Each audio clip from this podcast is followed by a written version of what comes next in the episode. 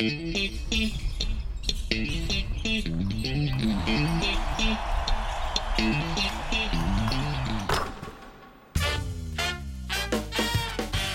ホース三河がお届けするポッドキャスト、シーホースキャスト、略してシーキャス。シーホース三河ホームコート エムシー の小林拓一郎です。この番組では選手やチーム関係者を迎え、毎回テーマに沿ってトークとは一味違うリアルカンバセーションをお届けします。今日のゲストはこの方、自己紹介をお願いいたします。えー、シーホース三河はちばん、えー、高橋光陽です。高橋光陽選手です。よろしくお願いいたします。お願いします。お願いします。ちょっと今日いろいろ聞いてきたくて、はい、高橋選手のこのキャリアが書かれた紙も今目の前にありますけれどもただね、あんまり子供の頃のエピソードがなくて、はい、ミニバスの監督に誘われてバスケを始めるぐらいしかないんですよ。はい、ちょっとそこをまず聞きたくて、はい、始めたのっていつですか？小学校さんねん生です。小学校さんねん生、きっかけは？はい、なんかまあ、小学校さんねん生なりに身長が大きかったので。ど当時どれぐらいあったんですか？もうだいぶ後ろの方だった。あ、もう一番後ろです。一番後ろだった、はい。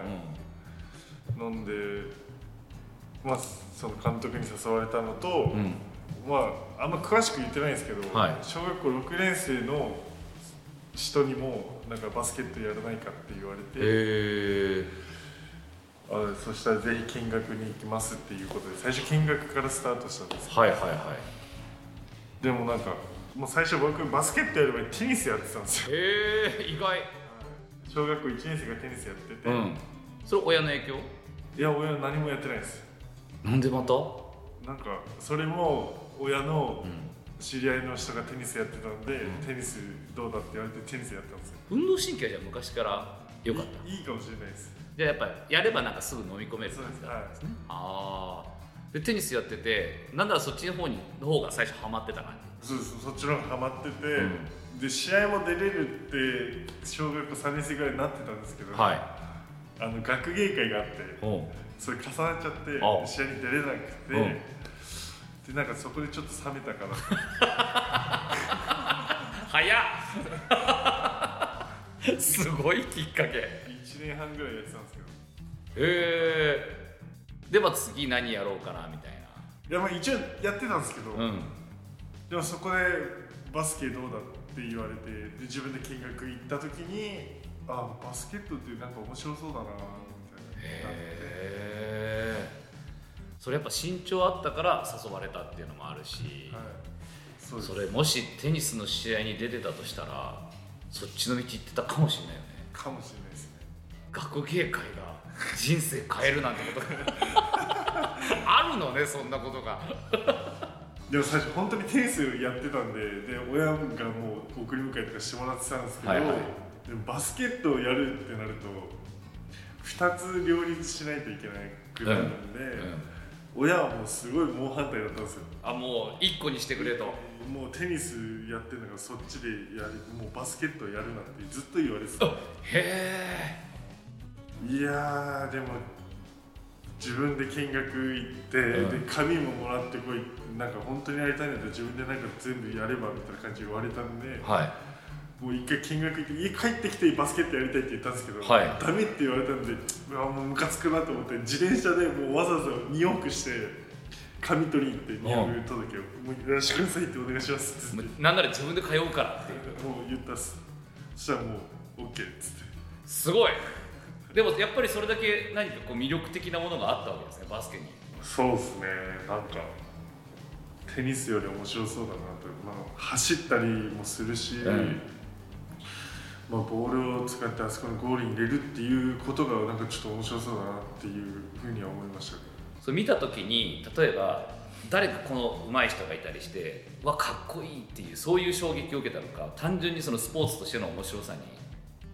魅力を惹かれたのか。スポーツの面白さもあったんですけど、まあ、小学校ごねん生の先輩がひとり、あ、かっこいいなと思いましたね。ああ、やっぱそういうのがあるんだよね。ああ、もうやるしかないなみたいな。へえ。それが小学校さんねん生。さんねん生ですね。そっからどっぷりですか？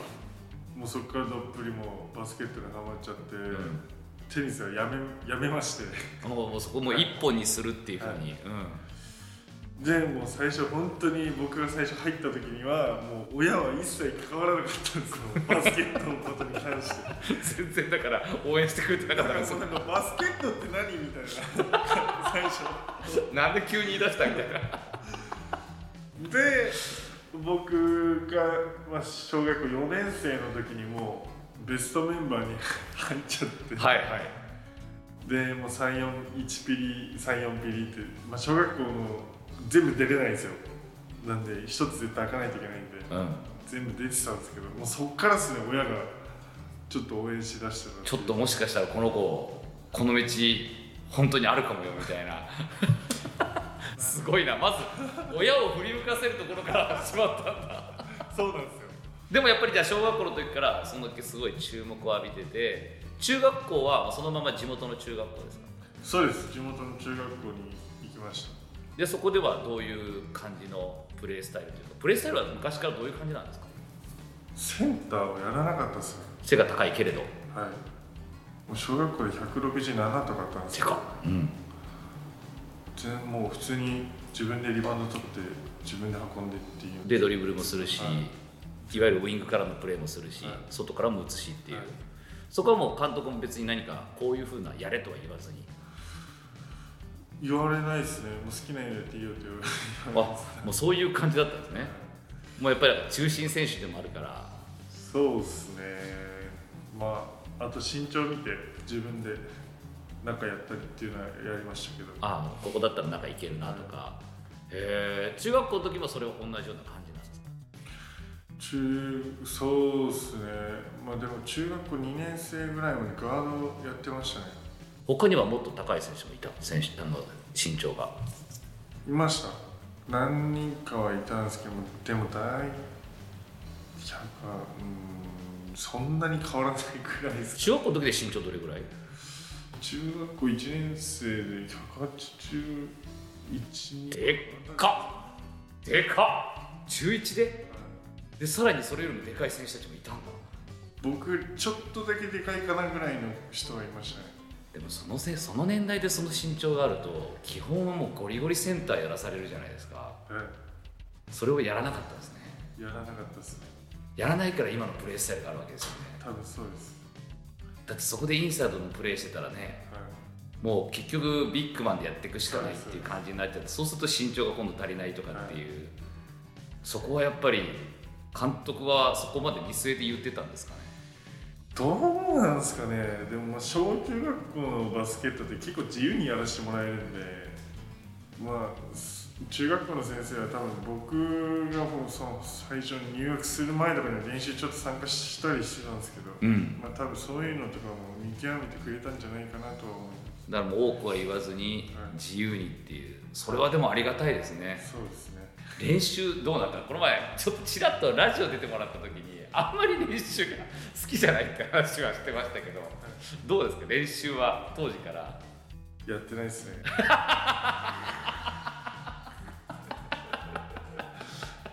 小学校の時はもうやらされるんでやらないといけないんですけど、はい、中学校もそうですけど、もう僕中学校さんねん生のキャプテンだったんですけど、はい、まあ、なんでキャプテンか分かんなかったんですけどやらせなきゃいけない立場じゃないだって。いやそうなんですけどまあまず先生があの学院会議とかで来ないとか結構しょっちゅうあったんですよで、まあ、体育で練習ありますってなった時に、はい、まあ、僕らあのさんねん生よにんしかいなくて、はい、でにねん生がその分めちゃめちゃ多かったんですよ、はい、はちにんとかもうそこじゅうにんとか入ってたんででもうまあ、弟もいたんで、はい、まあ、よん対よんやるかみたいな、自由にもうゲーム形式であの誰かに先生来たら言ってってで先生来た瞬間に今ここまで終わりましたいうのをずっとやってていやー後輩たちは楽しかったでしょうね。後輩たちは楽しかったじゃないです。でも楽しんでる多分よにんしか楽しんでないんですよ。あ、自分と同級生たち。僕ら。あ、そうか、出てるメンバーだけか。出てるメンバーしかやってないから。かわいそう。僕はもういいよ、もう適当にシューティングしてない。いやー面白い、そういう感じだったんですね。もうちょっとで多分バレてたと思いますよ、こいつ絶対練習してねえのみたいな感じだったんですけどまあまあここまで終わりましたよっていうのを一応伝えてあって個人練習とかどうですか、やってた？それは全くやってないですね。やらずにでもさ、このトップリーグ B リーグまで来るってすごいな。いやでも中学校までは本当に何にもしてないです本当に、まあ、高校から本当変わりました。あ、そうなんだ。中学校まではまあ自由にちょっとやってて、で高校で、まあ、いわゆる推薦っていう形ですか？あ、そうです、えーとはい、行った先が札幌日大、はい、こちら名門と名門に声がかかって、はい、声がかかった時はまずどうでしたか？いやーびっくりしましたね。僕も他の高校に行くっていうのはもうほんと きゅうじゅうはちパーセント ぐらい決まってたんですよ。それ、それはバスケで？バスケです、うんうん、決まってて、でもう来るのがまず推薦って多分じゅういちがつとかじゅういちがつの半ばだったと思うんですけど、じゅうにがつの半ばぐらいに来たんですよ。へー、なんでだと思って、うん、決まってるしと思って、うん、でもまあ話は聞こうと思ってて、うん、で、まあ、話は聞いたんですけど、もうその にパーセント がもうそっち行きましたね。それ何、どういうこと言われたんですかそこ？いやもう話す前に、もうまずしゃ、しゃべろうとした時に監督さんが、まあ、お前をその高校、高校のうちに日本代表の選手にしてやるって言われたんですよ。へー、ああもうこれ行くしかねえその一言でそこで決めましたね。ほう。でもさ、それって裏を返せばさ、むちゃくちゃ厳しい世界が待ってるってことでしょ。 そ, でそこは覚悟していったわけですね。覚悟してました。もう行くからには、はい、本当にその言ってくれた通り自分もなるから、はい、どんな練習にも耐えるぞっていう。はい、うわー、その にパーセント にじゃあ心が揺れ動き行きました。もうあってなって、その時に自分の中でどうですか？今まで中学校の時ってそういうちょっとまあ緩い感じでやってて、自分の中ではいつかそのプロになるとかっていう意思っていうのはありました？いけるかもとか。いや、それは全くないですけど、でも夢がプロバスバスケットボール選手だったんですよ、ずっとずっとね、ずっとそうだったんですよ、うん、で、それもその高校の先生にも伝えて、で、そういうのを分かった上で多分指導してくださったと思うんですけど、それがまさか今なってるとは。そうだよね、だってそれは実際夢で、小学校の時から多分そういう風にプロ選手になるって夢があって、でこれが本当リアルにもしかしたらって思えた瞬間ですよね、そこはね。だって代表ってことはそういうことだもんね。そうです。高校、ぶっちゃけどれぐらい変わりました？いや、まず全く走れなかったんですよ、うんうんうん、もうチームで一番ぐらい、もう本当いちねん生の中で一番走れなかった。走れないってどういうことです？その体力ってこと？体力です。あ、もう本当にみんなもう先行っちゃってそれはさ、走れねえよなと思ってついていけなかった全くついていけないです。みんなすげえと思ってでもそう、いわゆる短距離とかは速かったわけでしょ？短距離は速かったです。でも長距離が本当、中距離長距離が本当苦手で、となるとやっぱり後半になるとちょっとバテ気味になる。もうダメです、もう早く行ってってちょっと今から想像つかないですね。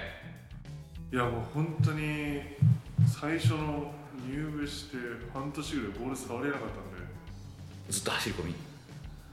あの交代量はあのそれまであのさんねん生がいたんで、はい、交代連の練習というかそのさんねん生と一緒に練習はしてたんですけど、うん、もう引退するじゃないですか、はい、そっから地獄でした。うわ、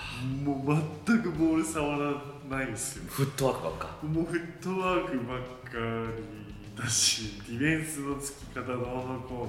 うのリポット練習始まって、でも朝はもう外で走って、で中体育館戻ってまたはちランやって、全員入るまでっていう、もうそれをにじかんぐらいやってたんで、うわー、うわー、もう外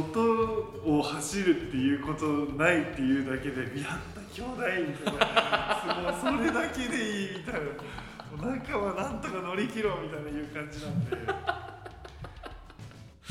毎日それもうふつかにいっかいそれだったっすね。うわ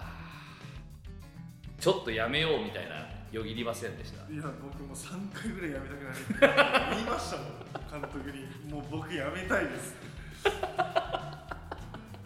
その時監督はなんていいよって、あ、もう別にマジかみたいなマジかみたいなこっちは親にもちゃんと電話してもうやめたいって言ってくれって言全部言ったんですけど、はい、親もいいよって言われたんですよ逆にそこがまた火ついたんでしょうね。うわなんかムカつくなと思って、うん、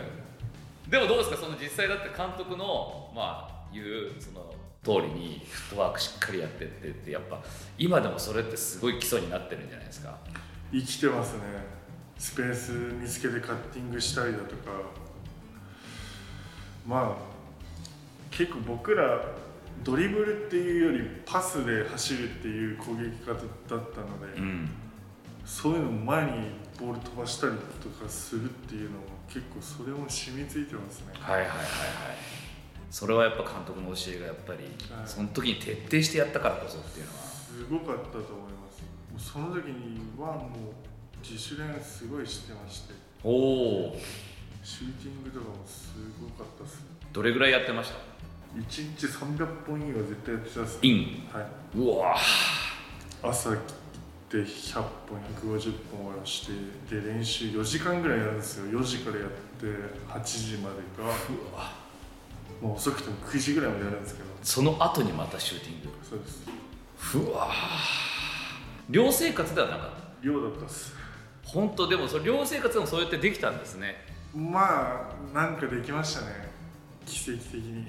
なんかその長野選手に話聞いた時は、うん、寮生活だったから逆にみんなでなんかその掃除とかもしなきゃいけないから、あ早く帰って、そう早く帰ってその寮のことをやらなきゃいけないっていう話があったけど、そこはちょっと状況違うんですね。全員あのバスケ部以外にも寮生いるんですよ。ああそっか。みんな一人部屋なんですよ、しかも。はいはい。なんでそういうのはあんまなかったですね。いわゆるスポーツ の, その特待生たちっていうのが僕強かったんで、はい、逆に多分何も言われなかったと思います。剣道部とかも強かったんですけど、はいはいはいはい、剣道部とかもそんな感じだった。ちょっとだから優遇も受ける感じは。そうですね。あじゃあそのくじじゅうじぐらいまで練習して、でちょっとまっすぐ帰ったら寝て。マジきつかった。きついよでしょ。だってその朝また早く起きるわけでしょ。ろくじはんに起きないといけないですね。うわでしちじ過ぎぐらいにもしちじしちじ過ぎにはもう寮出て学校に行かないといけないんで。うわーその生活を続けて結果が出だしたのってどれぐらいですか？高校にねん生のインターカップぐらいじゃないですかね。あそこでいち、にねん生だけでインターカップ出れたので、はい、優勝して、はい、その時じゃないですかね。まずは北海道ナンバーワンになり、そして全国大会へっていう、はいはい、でそれがまあさんねん生いない状況でっていうところですもんね。そうです。他のチームはみんないたんですけど。そうですよね。そこはやっぱり世代を超えていけるんだっていうところもあったりして、はい、自分の中で手応えを感じた感じ出したのはどれぐらいですか？全国でも自分はいけるぞっていうのは。インターハイですかね、うん、その次のさんねん生のインターハイ夏の。何がきっかけでした？そうですね、まあ、代表の合宿に行けたっていうのは結構大きくて、アンダーカテゴリーでの。そうです、うん、で日中間の方には 入, 入れて、うんうん、そこで経験できたっていうのはすごい大きかったですね。世界のレベルを、はい、でまた同世代のトッププレイヤーたちと、はい、その同世代誰がいました？今例えば B リーガーでいうと渡辺龍之介、うん、渋谷の、はいはい、とか誰だろうな、渡辺裕太もいたんですよ。ほほほほ、人生学園から。あと前秋田にいたんですけど成田正弘、うんはい、もいましたし、結構あとはに部とかですかね、二平、うん、僕大学一緒なんですけど、うんまあ、岩手にいてそういうつもりましたし、要はすごい面々がいるわけじゃないですか。すごかったですね。その中で自分がっていう時になんかこう気持ち的にどういう気持ちになりました？うわやべえってなるのか、よしやったらわってこう火がつくのか、うん、なんともない感情でしたどういうこと？なんか別にやってやろうもなくなくまあ普通にやろうみたいな、全然そのやっべえなこのレベルっていう感じではなかった。うわそんなに思わなかった。じゃあそこはすごい、もうあんまりそんなに自分の中でも見劣りしないなっていうのは、全然やっていけるなっていうのは、うん、できてるなとは思いました。だって今でいうと渡辺裕太選手がいたって話じゃないですか。そこはすごかったっすよ本当にやっぱちょっと違うんだすごかったっす。どう違いました？もうなんかもう本当闘争心むき出しにしてますし、はあ、もうなんか全部自分がやるっていうのも多分決めてるんじゃないですかね。もう全部やりますやります全部、もう何にしろ誰かできるかってやったら全部手挙げてたんで、へーあすごいなと。え高橋選手は？いや僕はもう大丈夫目立ちたくねえと思ってでもそういうのってアピールしないと絶対ダメじゃないですかでもいいアピールじゃないですかいい大丈夫です性格出るなそれもずっと手挙げてたのは渡辺裕太選手だったんですね。すごかったですね。他の人もなんか言われたりとかもしてましたけど、いやできますできますってずっと言ってたんで。で実際やってた？やってましたね。その頃からちょっとやっぱ違ったんですね。結構もう怒られてました。あとその代表のコーチとかには、うん、多分すごい多分期待されてたと思うんですよ。はい。それで多分すごい言われて、うん、やってやるみたいな感じだったので、おーすごいなと思って。ちょっとだけ話それちゃいますけど、この渡辺裕太選手がまあ本契約ラプターズとしたじゃないですか。 あ, あのニュース見た時どう思いました？僕最初知らなかったんですよ。ほうほうほう、あのツイッターを何も見てなくて、はい、でなんか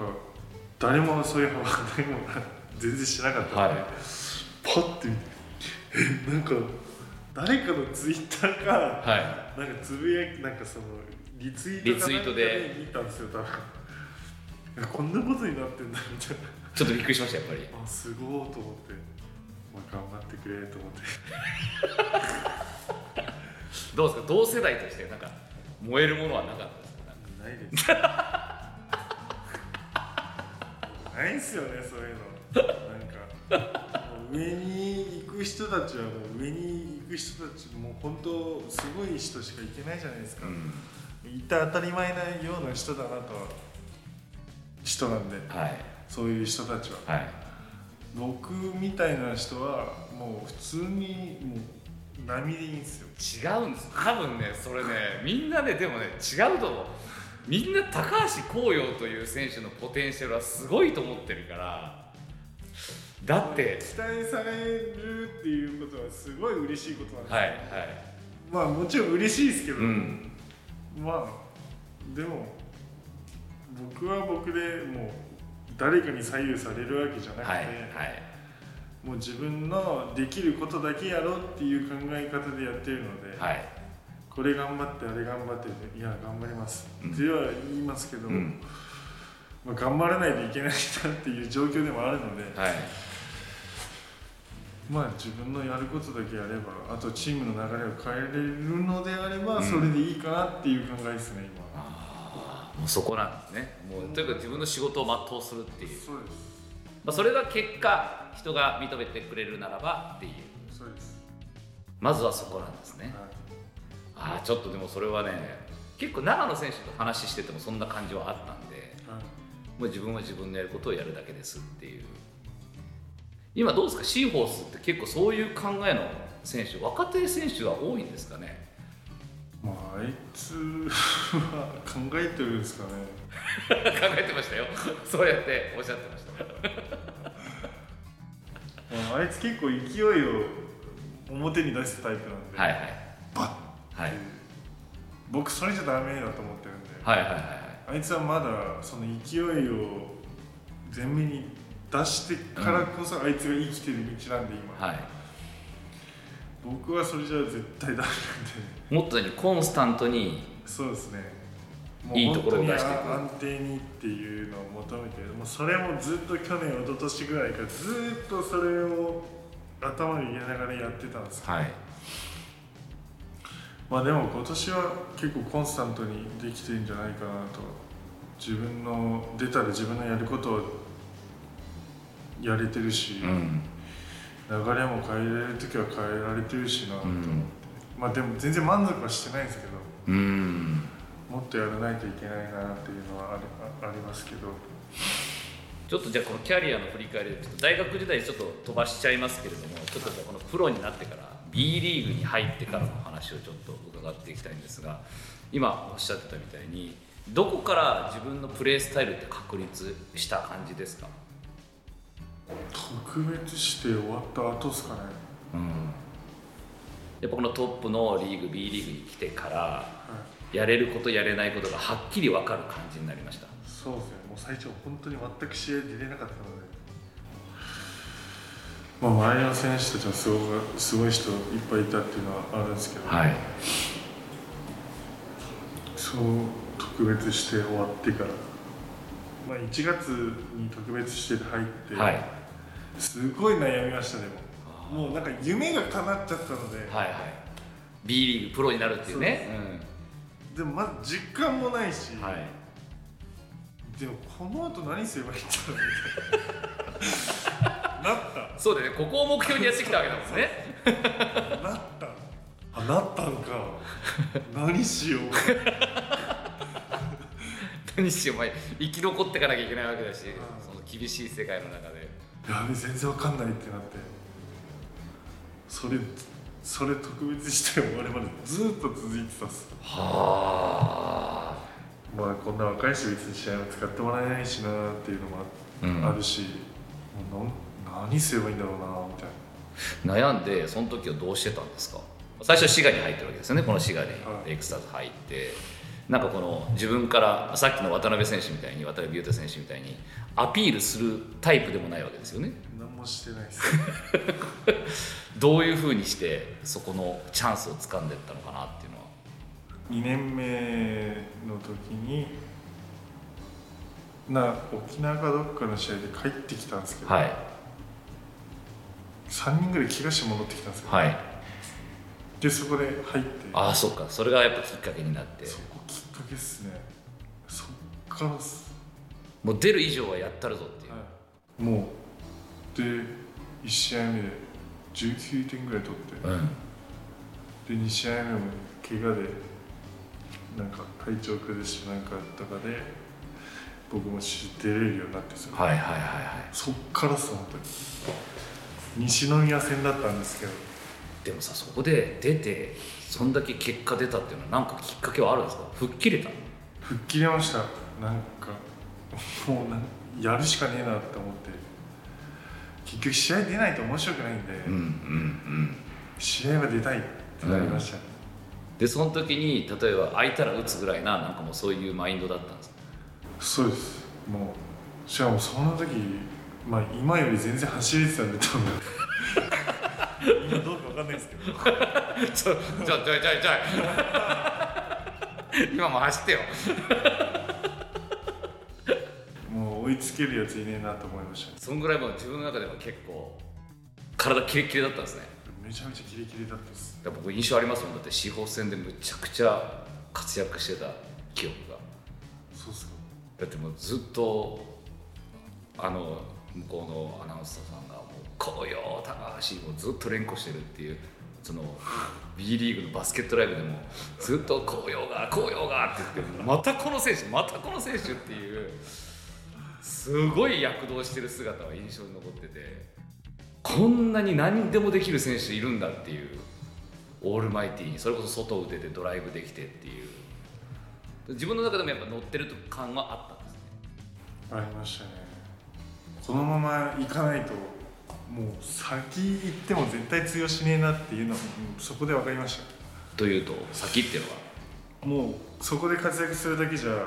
もう今後ずっと試合に出れるかも分からないし、うん、もう本当いちねんにねんごって今になっても絶対試合には使ってもらえるかもどうかもそれもわからないっていう状況だったので、うん、もうそこで結果出してコンスタントにちょっと出さないとこのまま潰れてしまうとは思って、うん、それ望んだんですよ試合、はいはいはい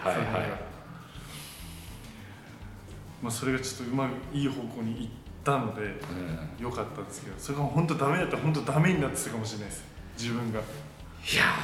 そういう意味で言うと今シーズン、はい、シーホースに来てちょっとやっぱ悩んだ時期もあったと思うんです。すごい大変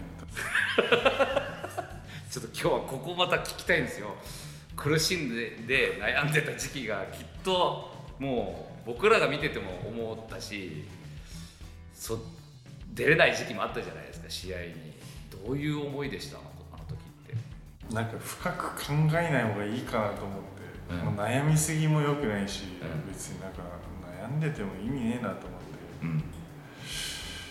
思ってましたずっと。もうその時にやることだけやろうっていうのは決めてました、うんうんうん、もうそこだけでいいと思ってたんで逆に、うん、もうこのまま行くんだったらもうそこだけをしっかりやればチームのためにもなるしと思って、うん、そこだけしか考えてなかったです逆に。それを練習中も？練習中もです。全然もう何も考えてないです本当に。そこだけしか考えてない。ということはものすごい集中してたわけですね。まあ集中してたんですかね。じゃないですか。だってもうそこしか考えないようにするっていうことは余計なことを考えないようにするわけですもんね。そうですね。余計なことを考えたくなかったです。多分余計なこと考えちゃうと多分マイナスのこと考え出しちゃって、本当にダメだったと思うんです。途中であとマインド変えたんで、あのパスのマインドをずっとパスばっかり考えてたんですけど、はい、シュートいかないとダメだなと思って。だってその得点力があるわけですもん。流れを変えるっていうところとさっきの話もありましたけど、やっぱりこの例えばでシーホースで言えばやっぱガードナー選手がいて金丸選手がいて、もう点が取れる選手いるけれど、そこが止められちゃった時にさあどうするっていう時もあるじゃないですか。そういう時に高橋選手がやっぱりこうパンと風穴開けてくれる瞬間ってファンの皆さんもすごい期待してると思うし、まあ、でもあそこふたりが点数されると本当多分うちきついんで絶対やばいやばいやばいってなるそうだからそこをあのふたりの負担も軽くするためにもっていうね。なんか金丸選手とよく話してるじゃないですか試合中も含め、はいはいはいはい、どういうこと話してるんですか？試合のこと？全然関係ないこと？どっちも話しますよ。もう本当に本当にどうでもいい話を本当どうでもいい話してるし、まあ、試合に一緒に出る時があったら、はい、まあ今どう、どうしますっていうのは僕から聞きに行きます、はいはいはい、どうしてほしいかっていうのもう本当ストレスがたまる時もあれば、はい、あるので。まあ、僕は全然ないですけど、はい、シュートが打ててないだったりとか、うん、やっぱ得点取れるのに取れてないっていう状況が結構あったりするので、はいはい、結構僕が聞きに行きますね。今どういうふうに動いたらいいとか、どういうふうにパスが欲しいとか、はい、でいっかいボールを落とした方がいいのかとか、うん、もう本当そういうことをめすごい話しますね。へー。でそれちゃんと金丸選手も要望を言ってくれる？言います。うん、であの人自分から言うタイプじゃないんで、はいはいはいはいはい、絶対聞きに行くすごく。はあ、もう言わせないともうストレス溜まってほしくないんで。すごいなすごいな、その間にも入ってるってすごいな。でそれまたガードにも伝えに行くわけでしょ？行かないです。あ、それ行かないんだ。もうそれはもう高橋選手の中で止めです止めてでボールちょうだいって言って僕ボールもらって出す全部いう風にしてますね。へー、すごいな、そういう会話。簡単に点が取れちゃうんですはいはいはいもうそこがまずもうすごいなと思うんですけど、見ててやっぱ思うそれはあ、もうパス出したアシストいちやんなる時ありますもんね。スタッツも上がるしねの時はありますよ。もうなんかすっごい乗ってる時とかにあ、これもうあやった普通にパスするだけでアシストいちだいちだみたいなありますもんねやっぱそれ確かに確かにあるね。今日絶対外さねえなみたいな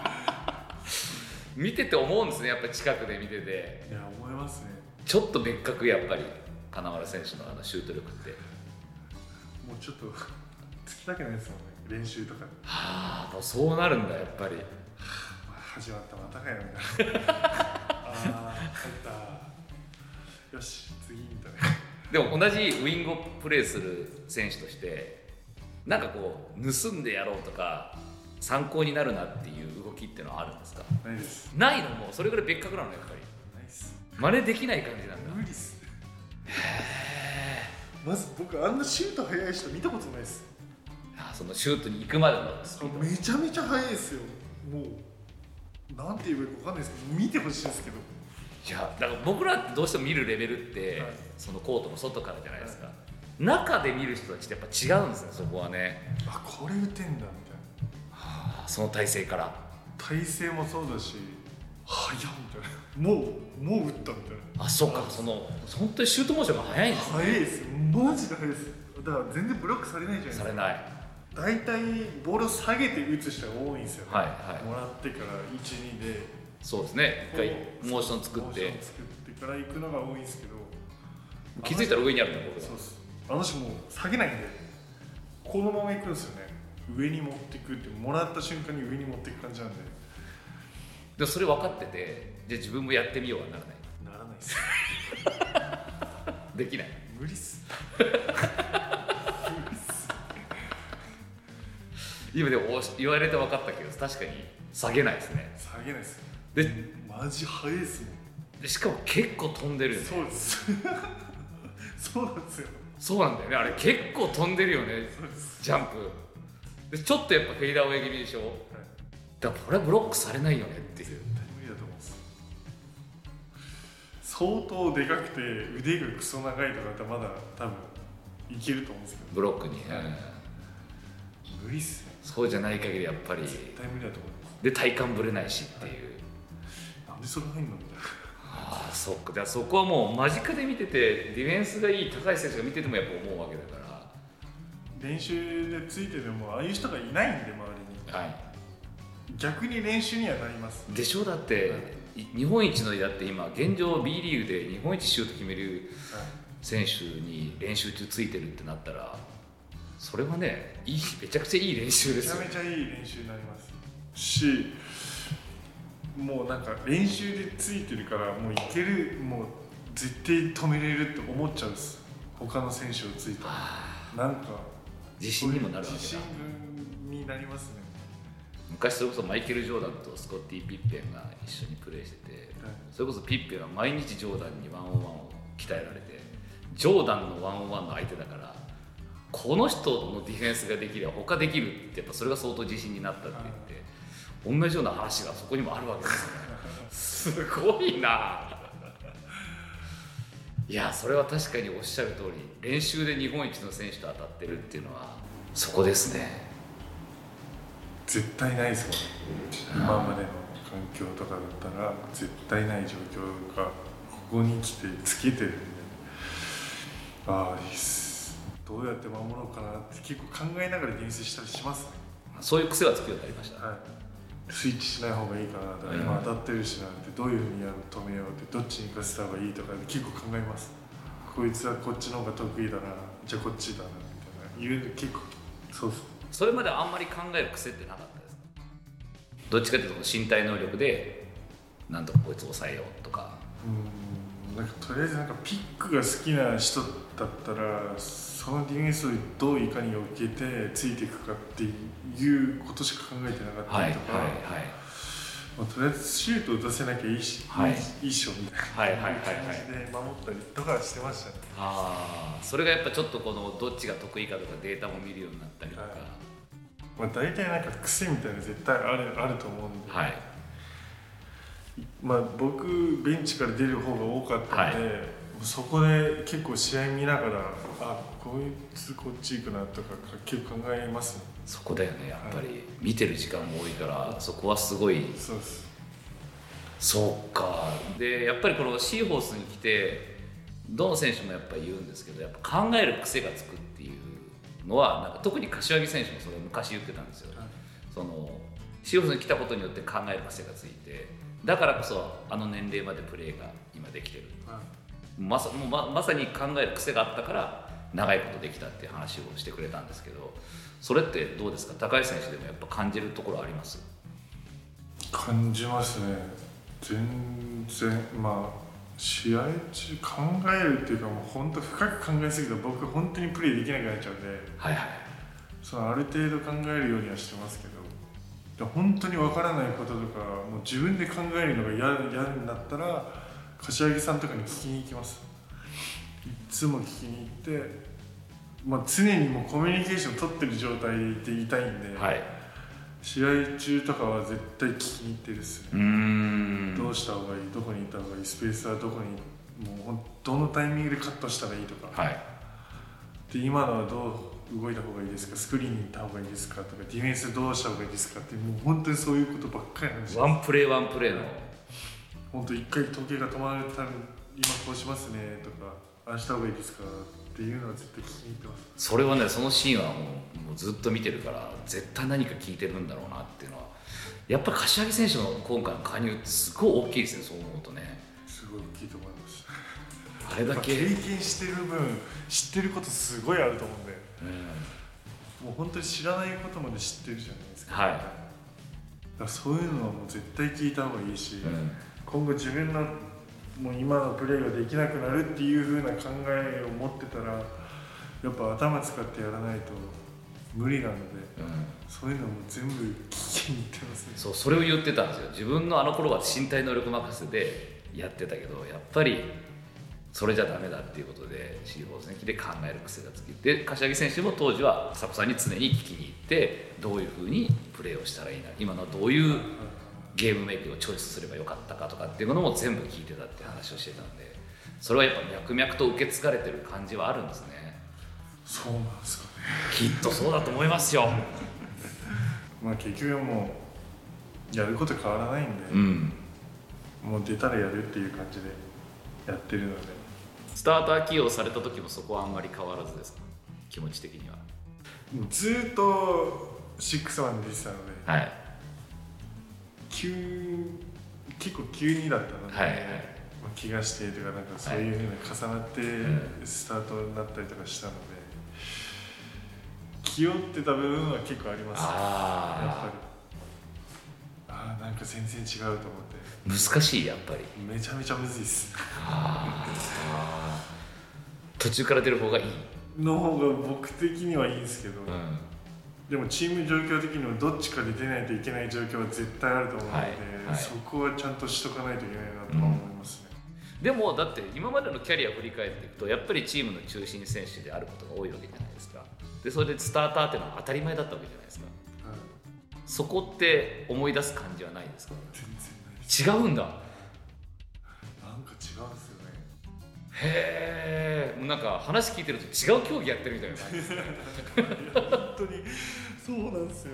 なんこれなんだみたいな感じになる時ありますよね。どうやったらいいんだろうっていうの全然わかんない。やっぱベンチから出るって試合を見れるんで、はいはい、その分あこうしたらいいんだっていうのを持って試合に臨めるし、アイドリングができるんで自分の中で全くできないんでいきなり出るってことはね、すごい難しいなと思って、どこで考えれ、考えればいいんだろうそうかってなりますね。そうかそうか。ベンチにいる間はその間ずっと見てればこうしようしようみたいな、大体そこの見つけてやってるんで、あこう今ディフェンスダメだなみたいな。逆の悩みはよく聞くんですよ。やっぱずっとチームの中心選手でやってきて、うん、まあ大体ほぼほぼ皆さんエースじゃないですか。で B リーグに来るじゃないですか。ということはエース級のプレーをずっとしてる中で急にやっぱベンチスタートになるっていうのが初めての経験が多かったりする。そうするとそのベンチから出ていくっていうことに対してのアイドリングの仕方がわからないとか、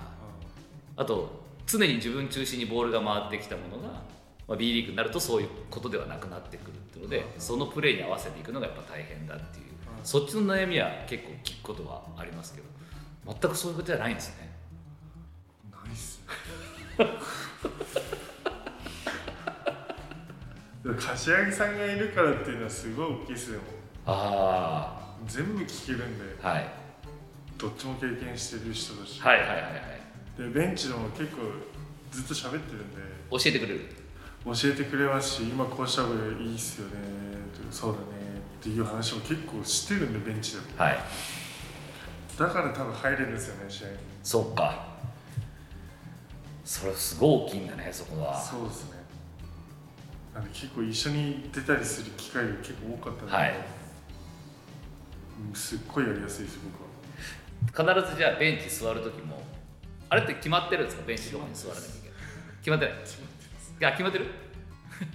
もうそこはもうでもなるべく柏木選手の話を聞こうみたいな。そうですね。まあそれはあるし、なんか多分ルーティンなんですよね。座り方のあれが。あ、一巡が。みんな？はい、多分。わかんない、みんなわかんないですけど、うん、で僕と柏木さんは絶対柏木さんが前で僕が後ろに座るっていう感じで絶対座るんで、はい、試合前 の, その始まる時のティップオフの時もルーティンがあるんでちょっと、はいはいはいはいはい、はい、みんなルーティンだねそこはね。そうですね。あーでもそこで話聞けてアイドリングしてじゃあ自分は何すべきかって結構明確な状態で出れるっていう方が高橋選手的にはそっちの方が今のところは今のところはやりやすいかなっていう。けどでもやっぱりスターターのポテンシャルを持ってる選手ってやっぱね、そうそうやっぱりみんながみんななれるものじゃないじゃないですか。そのポテンシャルをやっぱ持ってるっていうのは間違いないことだと思うんで。やっぱりスタートで出してもらってチームを背負ってスタートになって最初の流れをつかまないといけない状態なので、それもすごい難しいんですよ、うん、って感じましたね。なんでまあでもそんなこと言っててもあれなので、やっぱチーム背負っている以上、うん、出たりやるしかないし、うん、とは思ってますね。えもう優勝してほしいです。したいですね。一回はちょっと経験したいです。長野選手も言うけど一回はっていうけど一回はじゃなくて何回もとりあえず一回とりあえずそれ同じこと言ってる同じこと言ってるとりあえず一回ってとりあえずそうですね。まずまずはそこからです。そんなまずはそうそうまず集中してね。いやぜひぜひちょっと楽しみにしてますので、はい、今後ともよろしくお願いいたします。よろしくお願いします。今日は高橋光陽選手にお話を伺いました。どうもありがとうございました。ありがとうございました。